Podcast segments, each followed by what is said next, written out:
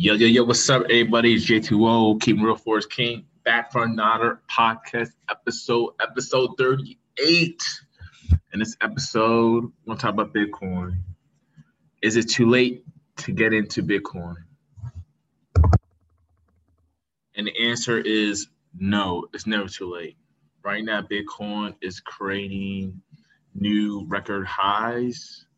Right now, we're in the 23,000 area for Bitcoin, and I do see it continue to go up. And next year is probably going to be a crazy year for Bitcoin since cryptocurrency is the wave.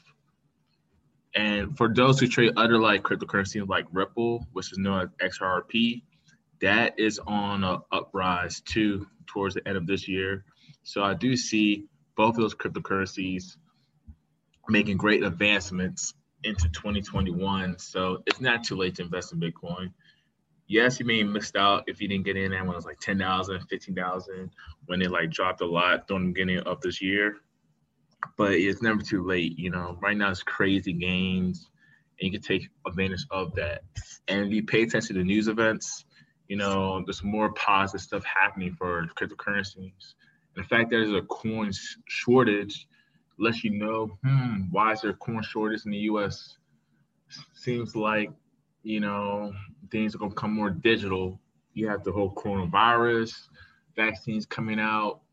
Um, who knows if they're gonna make that mandatory? But besides that point, cryptocurrencies, it's just the wave, and Bitcoin, which is very popular, the first um cryptocurrency well known, that is back on top and you have other cryptocurrencies like Litecoin, Ethereum, you know, all them making positive gains.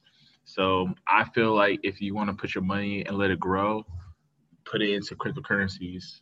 You should open an account with like Coinbase, or if you have Cash App, you can like buy um, Bitcoin and just you know let it grow. Just let it sit for like a few months and let let it grow. So right now, Bitcoin is 23,453. And there has like a volume of like like a billion dollar like um market cap. So there's a lot of money into Bitcoin. So definitely take advantage. And for those of you guys are scared to get into cryptocurrencies, um, I don't know why. Because if you leave your money in the banks, you're gonna get like what, maybe like point oh something percentage or whatever, like your count increases. Like it's really not that much increase if you leave your money in the banks.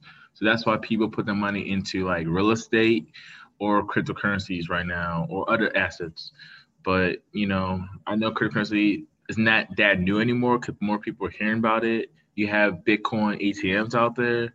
So just understanding that lets you know it's becoming more mainstream so I would advise people to slowly start to think about leaving the money to Bitcoin and let it grow, and then decide going forward if you want to put more and more more and more money to Bitcoin.